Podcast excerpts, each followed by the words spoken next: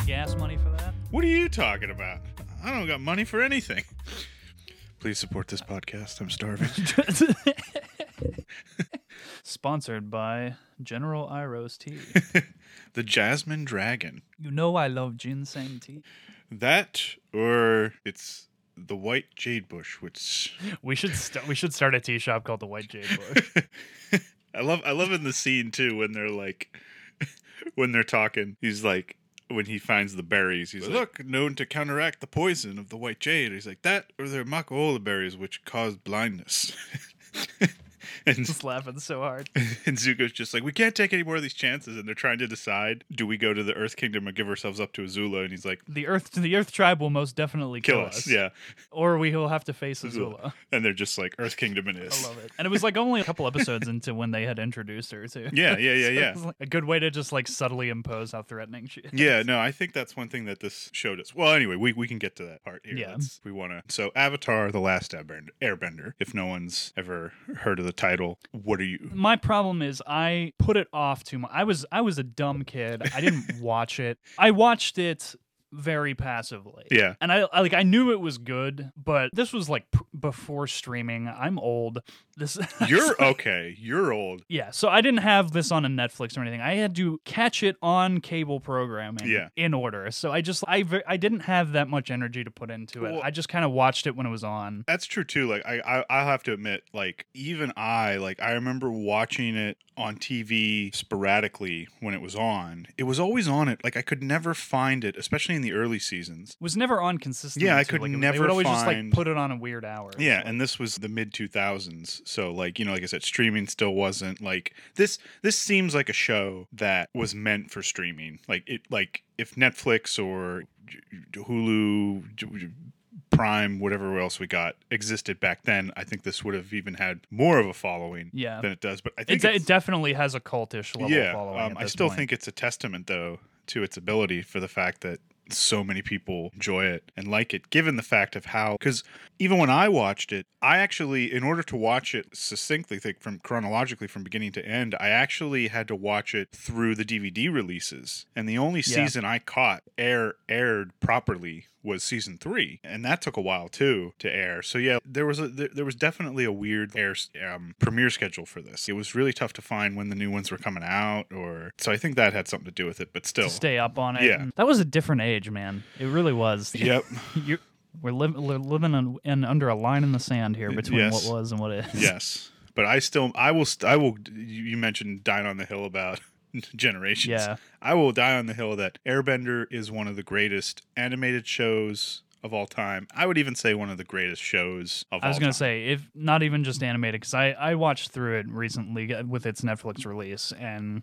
I I know I've known it's been one of your all time favorites, Yes. and I was I I knew I was kind of trying to lower my expectations because I didn't want to screw myself up by think putting it up on a pulpit, and I'm glad that I didn't because I I kind of I I let it come at the right proper time with the the online release and i have to say it is genuinely one of my all-time favorites I, it put me in such a good optimistic mood and Yeah, no, it's definitely. I think when you were saying with the Netflix thing, the thing that made me want to do an episode even more on it was that I guess Netflix started that whole top 10. Mm-hmm. These are the top 10 watched. And it's. i thought they do that Yeah, and it's it, it it holds the record now for being in the top 10 for the most consecutive days at 58 or 60 days Yeah. since they started it. And that to me, you know, I think that's pretty impressive for a show from oh gosh, what are we talking how many years ago almost, 15, years 16 ago. years ago that was that aired on nickelodeon and was quote unquote designed for kids yes quote unquote designed for kids which i will say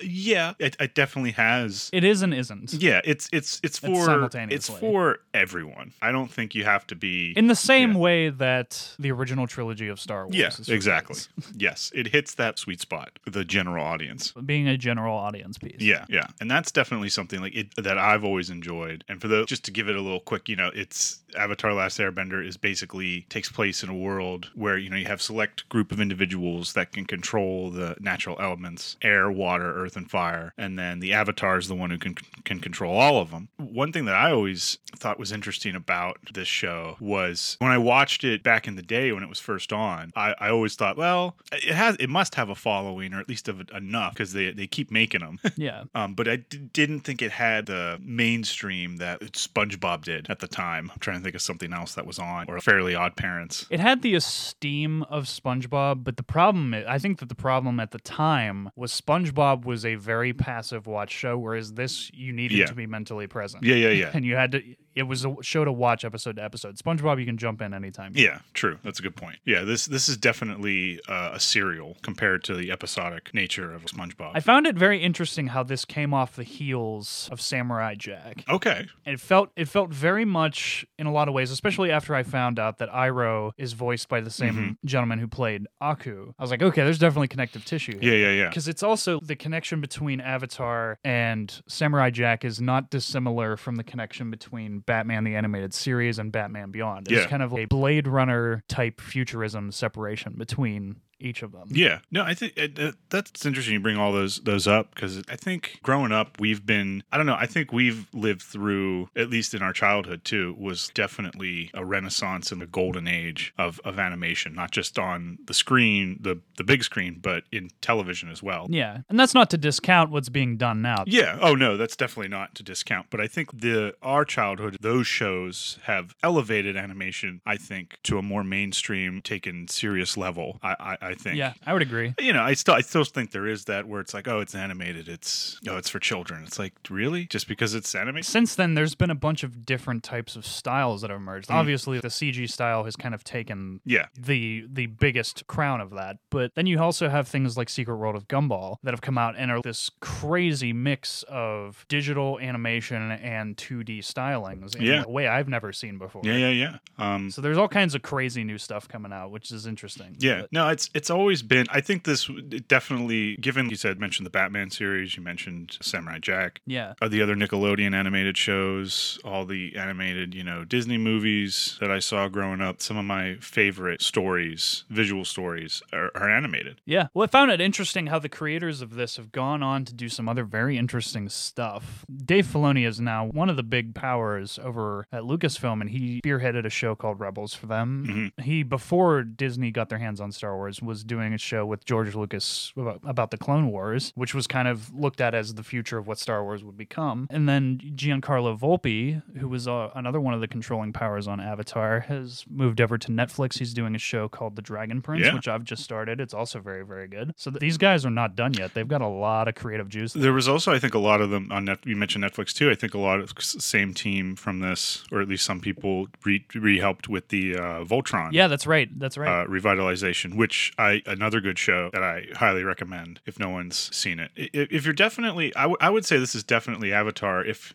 if this would be a show, if you're someone that's like, oh, it's animation, I don't, I don't, yeah, oh no, thank you. I would be like, okay, give this, give this a chance because if there's one to give a chance, it will open other doors for you. yeah, for sure. yeah. And I was always shocked at how popular it was compared to what I thought this show really was, and across different age groups. I, I thought maybe okay, this is a cult thing. I felt somewhat special in that. I was like, oh yeah, I'm part of a cult, which you should. it's a special thing when you find that thing that you and it feels unique and new and nobody else is really talking about it or knows about it you want you feel you're that person that can bring this great thing to all these people who don't yet know about it and that's that is honestly genuinely a very special yeah, and what I always felt, what I always thought was interesting was, have you used Tinder or Bumble before? Have you gone through Oh, I have. Okay. i have unfortunately not not to go not to go on a tangent, but it was always funny for me. Like when when I would go, if I, if I would get a date, somehow the people I was going on dates with, Avatar: The Last Airbender would come up as a you topic. find a quote or something yeah, and be like wait a minute someone would ask me, or I would ask them, "Have you ever seen this?" Oh yeah. Oh shit. Maybe this thing is more popular than I even realized. yeah So it, it tells me that this does appeal to a very broad base Yes, to a very broad base of people. I even think, you know, one of the things I think is interesting, Mark Hamill, who did one of the voices for Ozai, the Fire Lord. I think that's one of the greatest casting reversals in history, inclu- even including his performance as the Joker. Oh, yeah, it- like- this doesn't negate it. Also, too, I didn't even realize that it was him doing the voice. Not until the third season, and not until his third or fourth appearance in the third season. I'm like, wait a minute, I know I knew that voice. Yeah, yeah, yeah. I didn't even realize that that was him, and that was the thing. I didn't even realize finding out that that was him doing the Fire Lord. Then sent me down the the wormhole. Of, like, what else has he done? And I was wait, he did the Joker. I never realized that until this show. Like, I did not know he was the voice of the Joker in the Batman animated series for so long. So good. I loved how when they were making the series,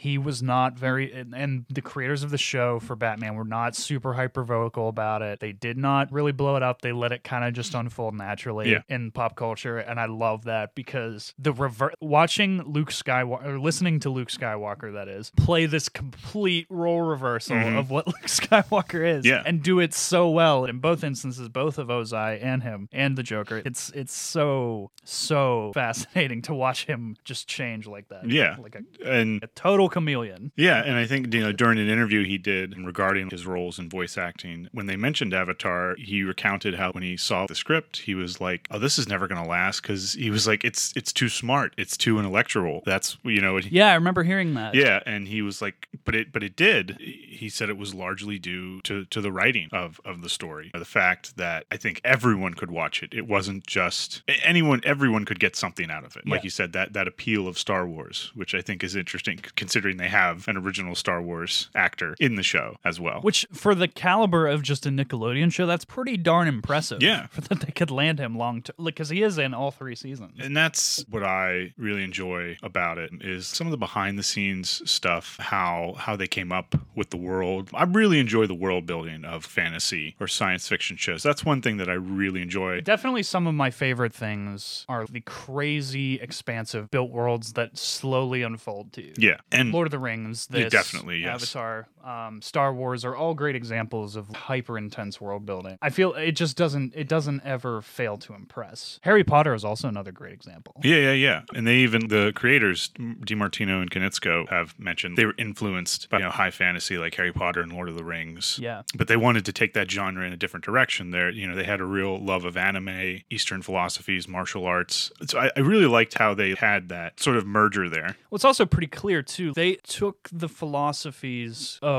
airbending and kind of applied it with different martial arts styles. Like I know Tai Chi was very well thought of. Mm-hmm. Uh, different versions of Kung Fu were tied into firebending. Yeah. Just it was all very, very well thought out with some real world elements to ground this thing and make it feel Yeah, no, very and- real, very natural. And that's that. Uh, that's that attention to detail. You could, you didn't have to obviously use real martial art forms, especially in the animation. Well, they also, too, from what I understand, they actually would, in their writing sessions, record performances from not just some of the voice actors, but also various people on the creative staff to kind of just block out hmm different scenes, kind of show how things would unfold visually. And then they would send that stuff off to the animating teams. Yeah. Who were scattered all to the four winds, and they would communicate over long distances to using just DV cam footage that they would shoot in writing sessions and in table reads and stuff. Yeah. And I, I, I found that fascinating from a performance aspect for an animated show to function like a live action narrative was a, that's pretty narratively groundbreaking stuff. Yeah, yeah, yeah. The amount of of passion, I think, you know, when when you see something that definitely has passion in it, it it shows. Yeah. and I think this does as well, especially considering where it started. I always liked hearing that the series itself was, you know, they came up with the idea around 2001. Konietzko, one of the creators, simply was uh, supposedly he he took an old sketch of a balding middle-aged man and then thought of him as a child and he drew the character herding bison in the sky and then he showed the sketch to DiMartino who was watching a documentary about explorers trapped at the South Pole Oh my gosh. and then Konietzko described the early the, the concept that they pitched. There's now almost pitched, I guess. I don't know if this would have been the actual pitch. I'm quoting here. There, there's an air guy along with these water people trapped in a snowy wasteland, and maybe some fire people are pressing down on them. And then weeks later, that's you know what they ended up pitching to Nickelodeon. And that just little story of how thinking thinking of one idea, watching something on TV, for me goes so well with the creative process. You never know what little thing is gonna stimulate the you know the creative juices there, get it going. Yeah, sometimes it's just a situation like that. It's the all the elements just kind of fall into place like that all at once. No, yeah, definitely, absolutely. It's it's also why I think it's important to just kind of be definitely take notes, but be as aware of what's around you as you can because sometimes the answers are all right there, Mhm. and you you faster than you can possibly write them down. They're in front of you, and I've I've definitely had situations where I've been frantically trying to like in Memento trying to search for a pen. I'm like I got to write this down or I'm gonna forget it. Yeah, yeah, yeah. And yeah, it's it's I I, I love and hate when I get in that situation because I'm terrified I'm gonna forget something. But it's it's a magical little situation to be in. Yeah, no, but coming up with stories is not it's not easy. no, it isn't. Uh, but it's like you don't need. I think there's just hearing that story of how they created the idea just shows me you don't need to have. I mean, obviously you can't sometimes have everything in place. Es- essentially, to when you're trying to build a fantasy world piece by piece, but you just need that initial start that drives Yeah. you and, and gets you going, and that you're passionate about. but you have to be ready for it when it does. Yeah. because you may sit there for God knows how long. Yeah. waiting for an answer to present itself. I- and one thing that's really cool about this show that if you're doing as a world building lesson, I I know that as someone who really likes world building, you can tend to get lost in it and you forget yeah, about the story and you kind of end up with what's called world builder's disease where you just all you're doing is just world building now. yeah, And I think that comes a lot from I think that's one of the downsides of like Lord of the Rings. And not, not in not in this thing itself, but the legacy it's left behind. Tolkien created such a thoroughly fleshed out world that someone anyone who wants to try fantasy, we, we kind of use that as as the measuring tool. Well, am I am I good enough to be put up to this? So Yeah. we think, you know, for me I'm like I always think, man, I gotta I gotta get languages, I gotta get all these histories and genealogies in uh, before I can even think about the story. And I, that tends to not be the true thing. It's like what what this show does, and what I think makes it a, much more easier is Lord of the Rings was like the exception in the sense of what it was doing. Mhm. But this, in terms of a world building lesson, pick a few things and do them really well. I- Yeah. If you look at the world of Avatar: Last Airbender, it's like an Asiatic world, and each each uh, bending discipline, uh, you know, is based off of a different little bit of cultures, like East Asian, South Asian, Inuit cultures in there. The Inuit, I think, is like the Water Tribe has a more Inuit base. Fire Nation's very predominantly Japanese. Yeah, and I think it just it, shows that they they based it on the four you know elements of air, water, earth, and fire, and the benders, and everything. If you go through the show, builds and bases itself around that. You know, it's it's all there. There's not at least in the beginning, they're not too worried about what's the the delicacy of you know this certain culture as opposed to this one. At least not right away, but as the world gets bigger and as the episodes go on, that actually does start to show up. But it comes out naturally because you're focused on the different martial arts, the bending Yeah. styles of each different nation, rather than worrying about it all at once. Because I think there is the episode where uh, they they mention fire flakes. Um, it's almost I like love it. yeah, so that's you know it's something that you could tell. I think I think that came down the road, or was something that oh we need Sokka to be eating something here that's Fire Nation. That also brings up a good point too. Th- this show has such a phenomenally structured system of humor that Yeah. flows so naturally out of the situation, and it never takes away from the drama, and vice versa. The drama never robs from the humor. They there's perfect balance between the two, in my opinion, in this show. It's letting that the show itself, the story, grow in the telling. I think. yeah, For for making a world, you can definitely go the Tolkien route and build the world first, and then tell the story. And even when they have a joke at the expense of a character, it's never completely one sided. It's not always directed at one character. Yeah. They they take pot shots at every one of them and show Mhm. it, in an in an attempt to show that each one of these characters does have flaws. yeah, yeah, no. Which I think is great. and it doesn't and the humor's not there it doesn't feel out of place i think it definitely comes from the characters and feels organic to the story like it feels like something that they would do yeah, a that- lot a lot of the way that the show's written is is grown from character, I would argue. yeah no definitely They know who and what each one of these people are and how to effectively clash different sentiments. yeah And so many episodes are born from that strife, not just simply out of the Fire Nation and what they're doing. It's there's a lot of interpersonal conflict going on, hmm which I think is very, very intelligently done. i think from a writing standpoint if you're looking at creating a world this is definitely one that i think you'll you'll hear mentioned a lot for that reason. Yeah what did you i, I forgot to finish. As someone who's you know saw it later on. Give me give me like your what what what did you think? Does it does it definitely deserve the hype or maybe the nostalgia that people talk about it with? Oh, absolutely. I, I 100% think that it deserves all the acclaim in the world. And you were actually with me. I, I watched this sh- off of Netflix and immediately went and bought the That's true. very Yes, you expensive did. collect- collector set of the series because I have a steelbook problem. Yeah, I, I this is a show I'm gonna I plan to watch for years to come and expose as many people as possible to because my personal take is it does the balance of wholesome and darkness perfectly. No no pun intended with the balance.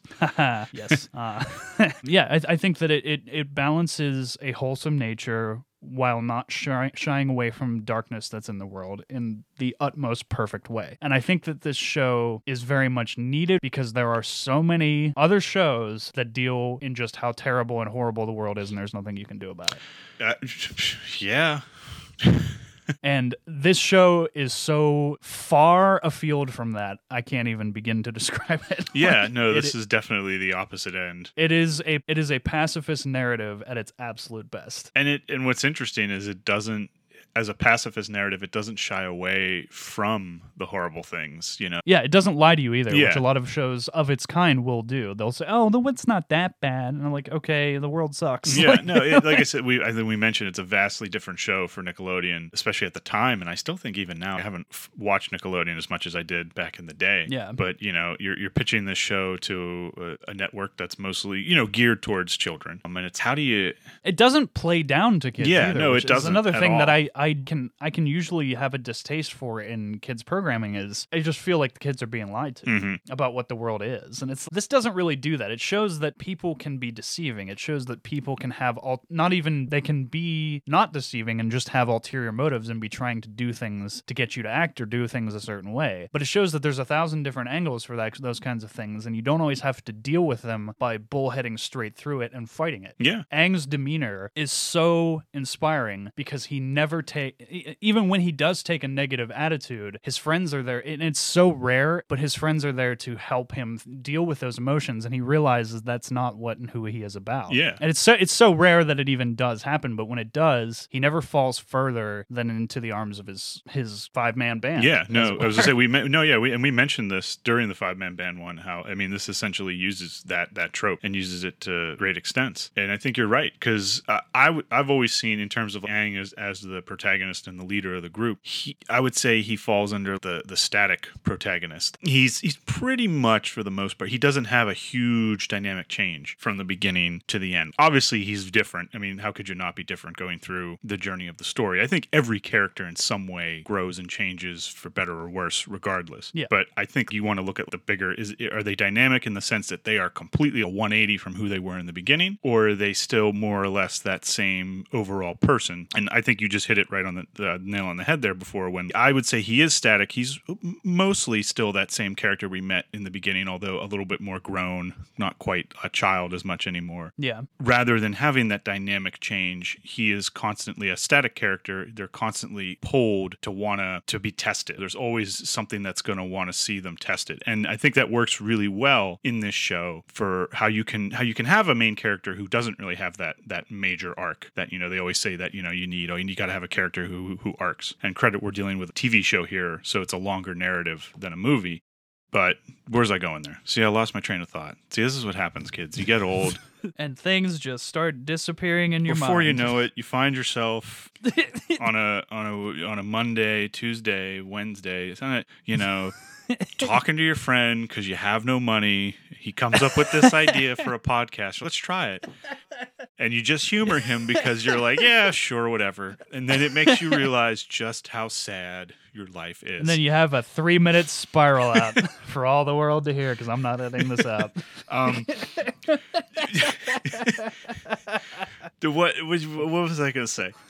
well, no, Aang is a static character. I think Aang's a static character. you know, it works because the episodes are there to test and challenge him. And in the sense, it's it's rather than him having the dynamic change, it's essentially the world that he's in and the characters he's around that go through greater changes. Yeah. I think that is evident through Zuko's character. He's the more dynamic one, but it's through his interaction and his pursuit of Aang that he goes through the much he goes through the bigger arc of change that you would see in in a more dynamic uh, protagonist um in the show. I think in looking at them all as a group, the smartest thing about the way that they structure the group is everybody brings something to the table. Mhm. And no no one of them is ever 100% right Yeah. 100% of the time. No, and that, and that's and that's right in with the with the whole five man band approach. I mean, definitely, it, it does this well to to a T. A lot of shows that I've watched try and have one or two characters virtue signal to the rest of the group, and they're never wrong. They're always right, Mhm, and I yeah. can't, I can't, do, I can't wrap my head around a character like that. They have to be wrong some of the time. Yeah, and it's tough. I mean, I think it all depends on like you know, what, again, it all comes back to what story are we telling. And I would definitely say if you're doing the longer narrative, this idea of having where everyone brings something to the ta- to the table, I think is is a better way to go.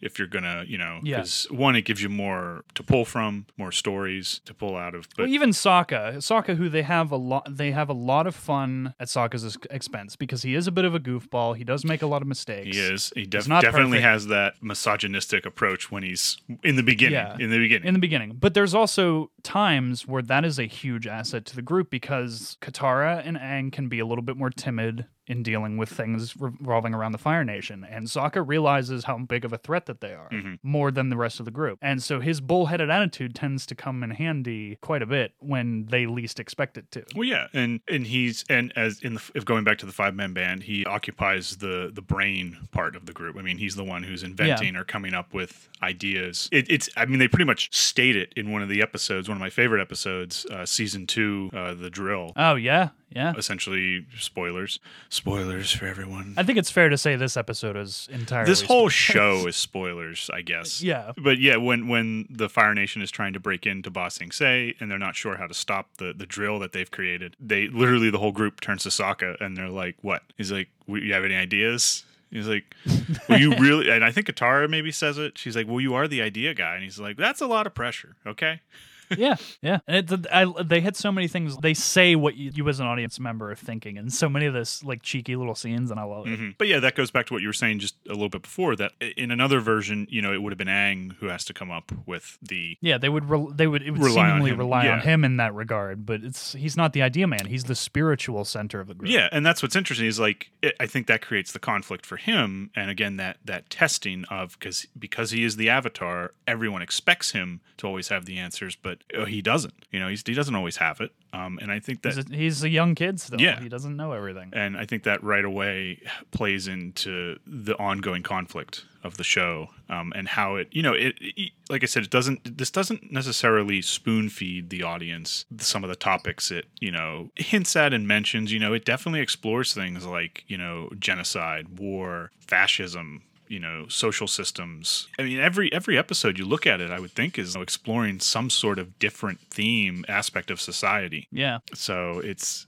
it, it, I've always said it's definitely a great blend for the audience, no matter how old you are. And like you said, like n- uh, not shying away from anything. I I think that had something definitely. I've always thought one of its staying powers is because it has that similar approach that Mister Rogers did. It always made me think of that. I don't know why, but you know, it was it was just his his way of saying we're not gonna we're gonna take these complex and tough topics you know he was famous for that for taking things and explaining it to children you know uh, having them understand you know what these things are rather than i think how you mentioned it some shows that just like Ta- talk down to kids. yeah like talk down like he was than. not in favor of that and i think that's something that this show You should always treat a children's audience like they are just little adults. Expect that they can understand things, but don't sh- don't try and blind the world from them. Yeah. because that's a that in, in my opinion a failing endeavor. You can't lie to kids. and i think that's what this show um a, a spiritual successor in that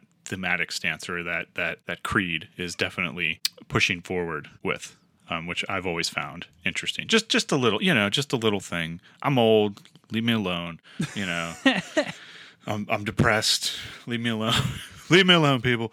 Um, but anyway, uh, so what was your uh, going through since you just saw this series full time? I understand you got your parents now watching it too. I do. They they're loving it, which is shocking me, but it's I'm I'm just happy. Like I said, I, I want to spread it to as many people because I got such a good experience watching it. It is. It, I want as many people to watch it as can watch yeah, it. it really is. I and it's and it's not a hard watch too. Like you know, the episodes aren't overly long. They yeah, this is something I think definitely if, if you're looking for something to binge, this is an easy show, an enjoyable Yeah. show to binge. It it inv- I got through it in about a week and a half. Yeah. not not too terrible. yeah no um but yeah I, I mean uh yes anyway what uh I was gonna ask what um for you what was your if you had to pick give me your top five episodes or top three or just a couple of your top episodes I, de- I definitely like the finale. The Yeah. I, I think the finale encompasses so many elements of the show Mhm. as a whole. I was I was very floored with how it all tied together. Um, but uh, the, the the I think it's the third episode of the series where they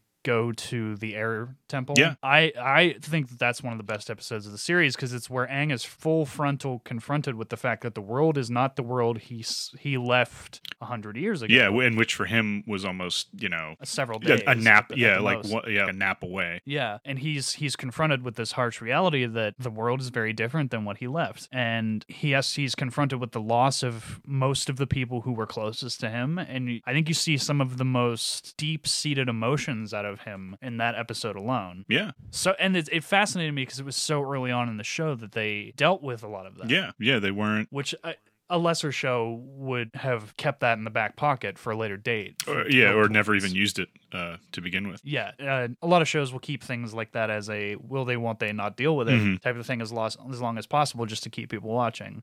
But it, it, everything is dealt with so naturally and unfolds as you as, as is believable to these characters, and it the story is.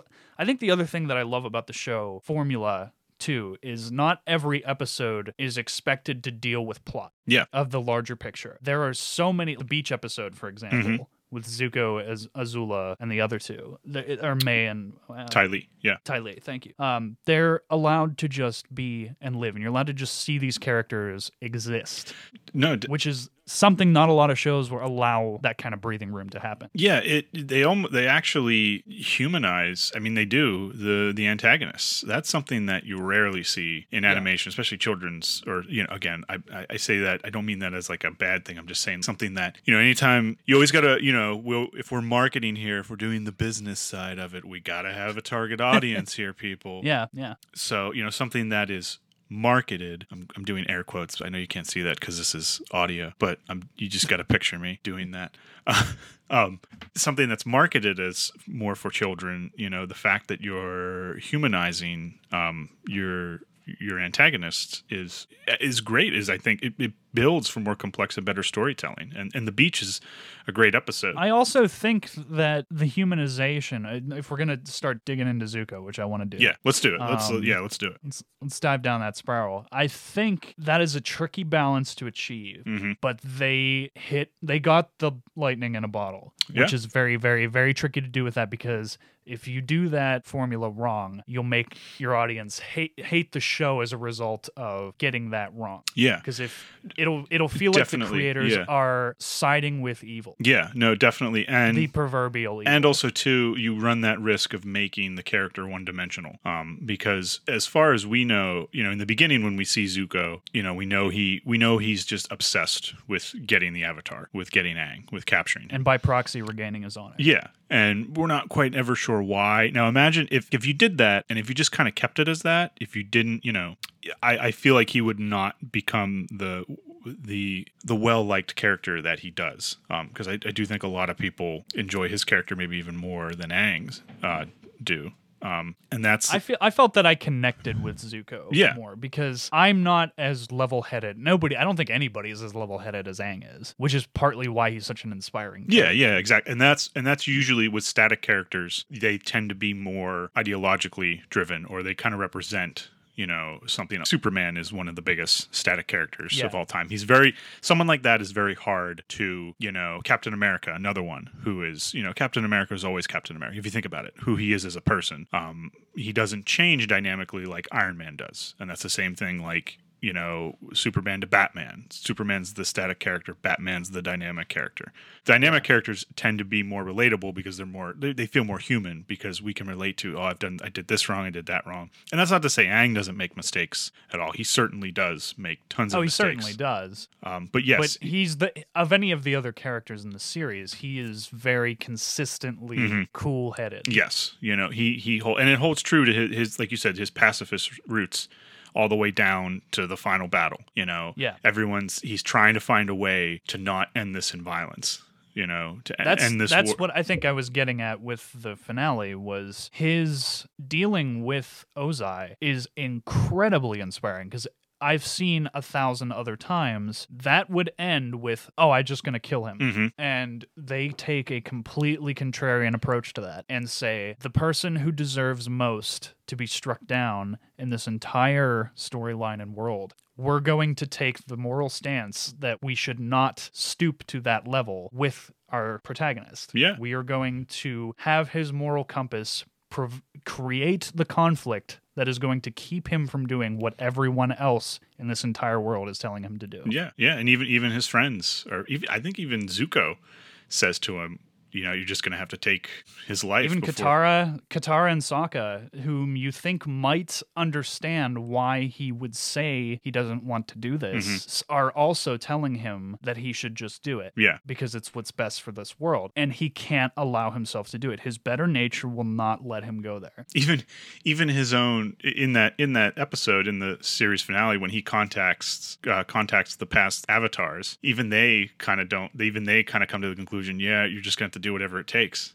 It it, Yeah. it literally comes down to his decision. I, uh, that's also fascinating because anytime that he has conversations with the past avatars, I look at it as self conflict. hmm yeah. It's it's such a visual way of portraying that yeah. Because he- he's dealing with his own past lives, and I've always found the, those conversations to be very fascinating because, in, in its base principles, it's a conversation with himself. yeah. No exactly. It it uh, that there there there goes my I pictured like a Jerry Stiller. I lost my train of thought. I lost my train of thought. no, it definitely, yeah. I, it's one of those things that you look at it and you want to say, well, it's it's a kids show, so we can't really kill anyone. We can't have that that violence. But you know what? I think that it it it goes with the character. It works. It creates the conflict. Having seen it now years out after the finale aired I- think it really does play well and it's it's once again the that question of how many shows like this fantasy anything you know this genre this type of story do you know where the the there's a final battle and it always ends with one killing the other or the uh, the one the main villain dying under their own you know self so often it's about vanquishing evil. Yeah. But it, but we're in a world where evil is very hard to discern. Yeah, and even and again, everyone is telling him that just the Fire Lord just seems pure evil.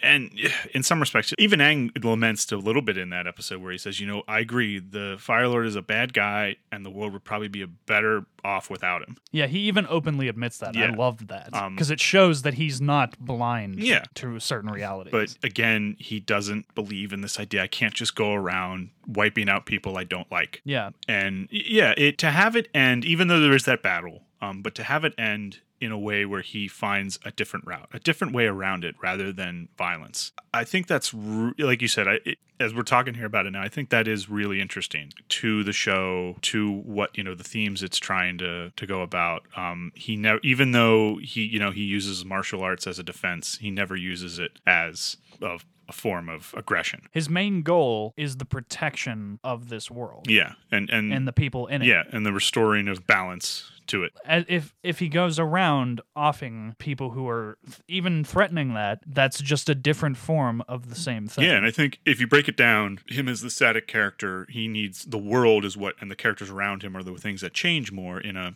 in a static character driven story. Um, he enters a world that is, in one word, violent. It's it's a violent it's a violence driven world. To end it in violence, I think it goes against what's going on in the show and him in his final test as a character. So the fact that he ends it in a more peaceful way restores the balance to that the, the scales, if you will. If he were, you know, the, the the scale, the one side is tipped in favor of violence. If he ends it with killing Ozai, I, that doesn't bring the scales back into balance. I think, and that's No, what the, that's what the whole throws it to show we go. Goes around. Yeah, you know, and that we were talking about Zuko, and yeah, with his idea of a character, if as we first meet him, his motivation is is all all in the opening pilot episode. You know, we understand who he is, what he wants, um, but not quite why he's the way he is.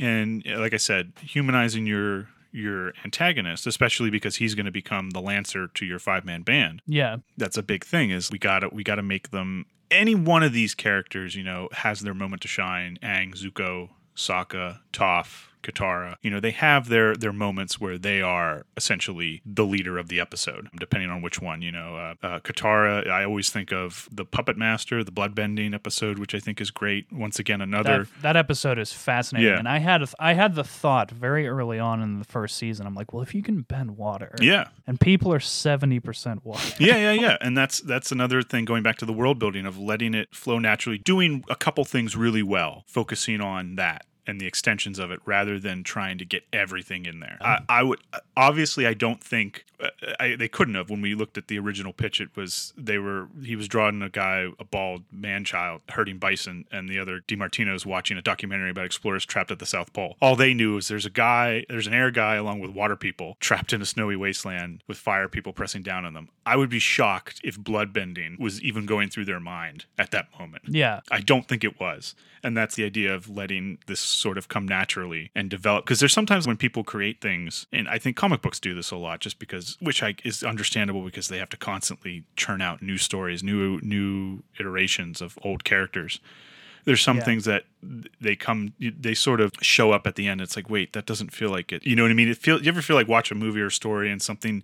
It takes you out of it because it feels like the writer just adding something in to yeah, and it doesn't feel natural. yeah. Whereas I honestly almost everything other than there might be a few things in this that I would say you could argue feels like it comes out of left field. The other thing uh, about the the bloodbending episode was was a great example of as we were talking before that moral pendulum. Mhm. Where she was seeking vengeance for what the Fire Nation had done to the Water Tribes. Yeah. But she's only bringing more violence into the situation. Yeah. and causing the pendulum to once again have to swing in another direction and back and forth and back and forth we go. Whereas Aang deviates from that, Mhm. especially in his final decision Yeah. in the final episode. Yeah. It's uh, like you said, it really is like that pacifist. It's a pacifist stuck in a violent world. And how does a pacifist How does how does one kid with a great demeanor Yeah. stop so much hatred and so much animosity on two two sides? yeah, without using the It's heartwarming to think that that's possible. Yeah.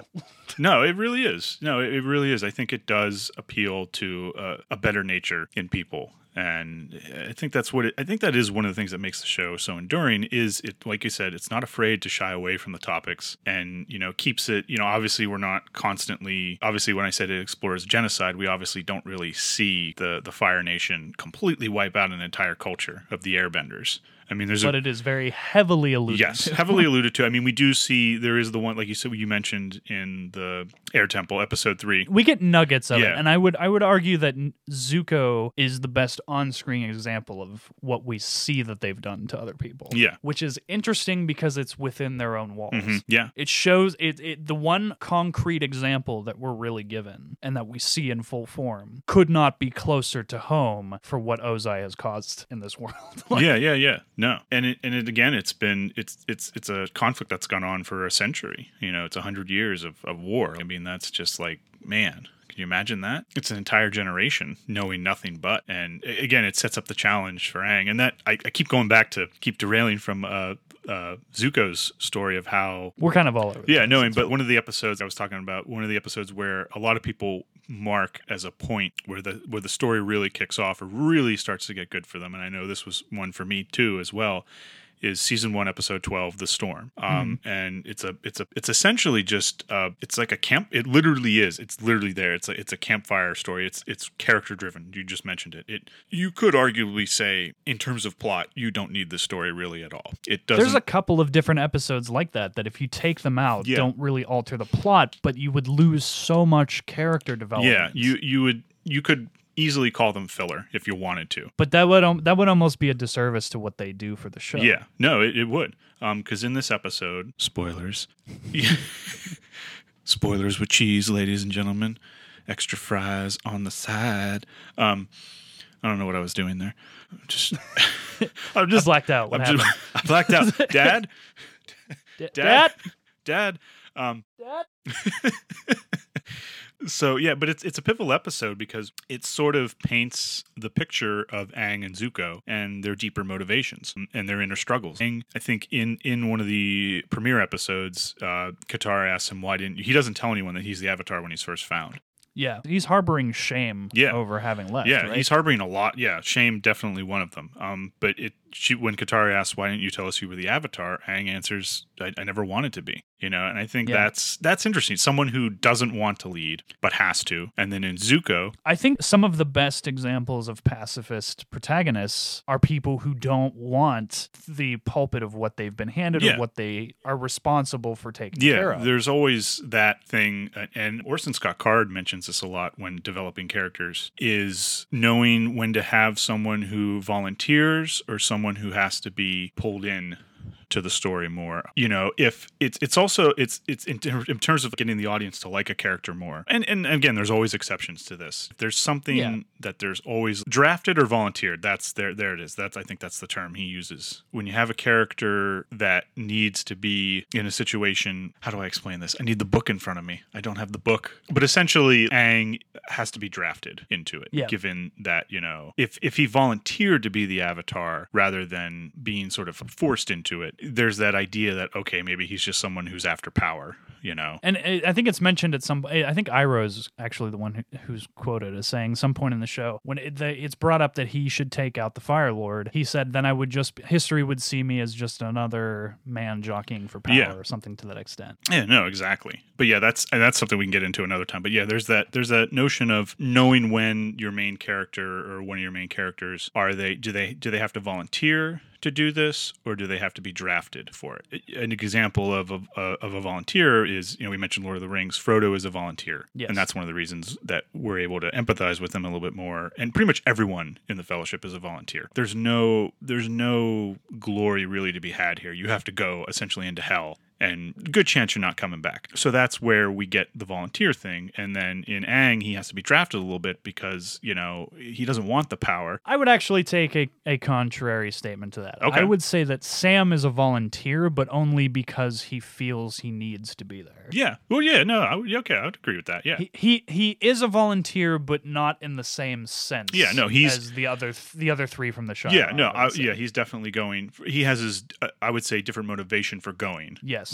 But yes, Sorry, I didn't mean to sidetrack there, but I just I do think that that but was yes, worth mentioning. no, no. No. But yes, I mean, uh, essentially, if Sam didn't go, obviously he'd be out of the story. But then we would, he would not be as great a character as he is. Um, Yeah. and ultimately, And also, Frodo ultimately w- would never have completed. Oh yeah, and ultimately him. the quest would fail then. Um, in that instance. Uh, but yeah, it's again that was just to sort of show you know knowing the situation of the characters and how to create that empathy and how one yeah, it's it's definitely not a rule. yeah definitely not a rule but sometimes you, you know it's something you got to be careful with. Because, but with Aang you know you have someone who doesn't want to lead in this episode of the storm. We figure out that he ran away because he he just didn't want to deal with these responsibilities that were about to just be thrown on him just out of nowhere just the snap of a finger hey you're the avatar. We got trouble brewing. You have to deal with it you alone. That's it's your job. I, I mean, what do you, what do you, especially for someone who's 12, I think, Yeah, you know, anyone. absolutely, absolutely a crazy amount of responsibility for Yeah. a twelve year old kid. And and the, the entire episode of the storm is it's simply just a flashback episode. But again, it, it's it's there to humanize these the major characters. And then in Zuko, here's someone who probably wants to lead too much, at least at this point in time. You know, he's he wants the his throne because he's lost it. And this essentially tells the flashback of, you know, who he is, his duel with his father and how he was exiled, you know, based on the the really strict customs of the Fire Nation at the time. He he was his entire life was thrown asunder basically because he made an out of turn comment. Yeah, um, and and and and the the speaking out of turn came out of actual concern. I mean, he's even uh, even Iroh admits Zuko was right, but he broke a rule, and it's like, oh, we can't we can't have that. Yeah. And it's another example of how the Fire Nation, and Ozai specifically, but the Fire Nation as its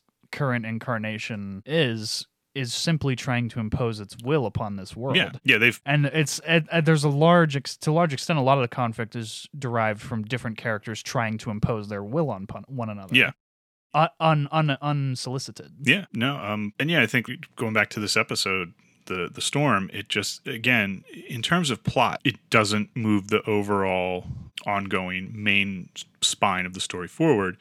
It, rather, it takes a If you second. take it out, yeah, if you take it out, it the whole thing suffers. The whole tapestry starts to become unwoven. it shows how character and plot are equally important to the Mhm. show, which is is a is a once again a fascinating level of balance because it's typically guided more towards one or the other. Yeah, no, definitely. And yeah, I just think it's, you know, a, a- again, just kind of a testament to the show. And there's tons of other episodes like The Guru is one of my favorite episodes. The guru, the guru is fantastic. You know, and again, most of it's just Aang understanding his character, understanding his own internal struggles and how to overcome them and how to deal with them. I mean, there's really it's a lot of setup, but but you know, and then of course Crossroads of Destiny after that. I still think might be one of my all-time favorite episodes okay, just because I did not see them doing what they did. I was like, whoa, okay. Yeah, So yeah, I definitely think that you know if you haven't seen this show, this is definitely something worth looking into. Um, and now you know, it's one of those rare gems that I think everybody can get something out of. Yeah. that's not often that I say that about a show, but this one is one I genuinely think anybody watching it can get something out of it. and yeah, if it's still on Netflix, and also too uh, the its successor series, Legend of Korra, which is as f- just as fabulous. But that's definitely something that takes what this started and keeps it going, expands upon the world. Different notions, different ideas. Uh, one thing I will caution: if you do, make sure you get the animated show because the movie is on Netflix as well. and don't Big mistake. Do Don't- not watch it. yeah. I mean, I would say if you you watch the animated show first and then watch because if you watch the movie first, you're probably not going to want to watch. Even if you make it through the movie, the 2010 movie, you're probably not. You know, I've been adequately warned to not even try. oh, man, it was, it's so. Oh man, I just don't know. I this show is this show is too perfect. I will not taint my image of it. I'm I'm just not sure what they were even thinking or what was going on when they did that. And it, and it's not to say that the show doesn't have some missteps too. There are some things that are kind of set up but never paid off. You know, it does. I think the biggest one that everyone talks about is uh, Zuko's mother. Zuko's mother is a big one. They also I've I've caught that there is a subtle nod to that in Korra, if I'm not mistaken. Yes, there is. Yeah, it's there is a subtle nod to it, and I think that all stems from again. It all goes back to the movie. I think there's been talk that there never will be, but I think there was supposed to be a fourth season um, that was going to do a lot Yeah, it's more. way too late in the game now. Yeah. The actors are all in yeah, yeah, 30s yeah. now. there was so- definitely going to be a fourth season where they were even going to explore like Azula's character and a redemption arc for her, um, which I think is really Now, see, I would have loved to have seen if they could have made that work. Yeah. because I feel like a double whammy on that after Zuko is which is what I think is interesting too. I would have liked to have seen if that could have worked too, because they kind of hint at her in in again in the beach episode. It's it's very subtle, and then it plays out more in the finale. Her, you know, Well, there's there's a lot of her brushing up against the fact that she has a brazen personality and Mhm. it doesn't quite go over well with everybody. yeah, And it's there. There was a seed of of there could be something there. yeah, Uh, and you start to see her unravel mentally. And by the by the time Katara beats her, she's essentially on the floor crying, sobbing. That's the first time we ever seen compared her to when we first see her in control.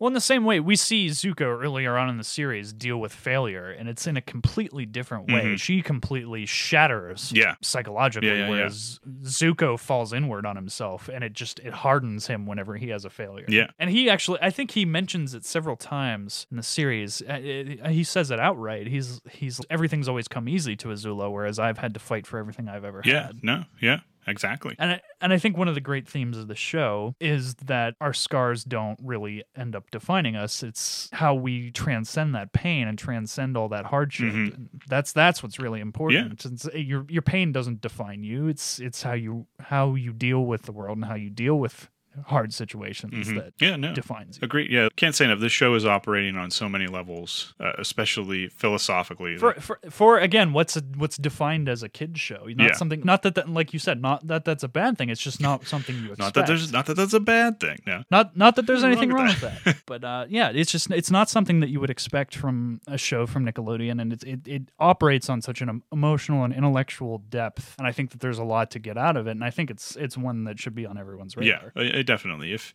if you have not seen this show, I I highly recommend it. I'm biased, but I hi- highly highly recommend. It definitely put me in a more positive. Yes, do yourself a I can say favor. much. Give this give this a go, and then enjoy, and then you can enjoy Korra after as well, which another Yeah. another good, which I think even goes even more complex than this one does. But that's a story for another day. And further down the road, if you're interested, I, I do know that the creators have all branched out. There's uh, Dragon Prince, which Yep. uh, Giancarlo has all, has been workshopping for a few years now. Dave Filoni has moved over to Star Wars. He's now done a couple of different shows with them, Mhm. and uh, he he's actually one of the lead creating uh, minds behind the Mandalorian. So Yeah, which oh another another great show. I want to get into a technical episode at some point. Yes. and and talk about their volume stage, which we, as we discussed in our Kubrick episode, Mm-hmm. they they've kind of taken the next step in that's that's that rear projection arena and are doing it on such a crazy, ridiculous technological scale. It's mind bending. Yeah, no, I, I when I watched some of the behind the scenes, I was floored with like, wait, what? That's how they did that? I didn't even realize it.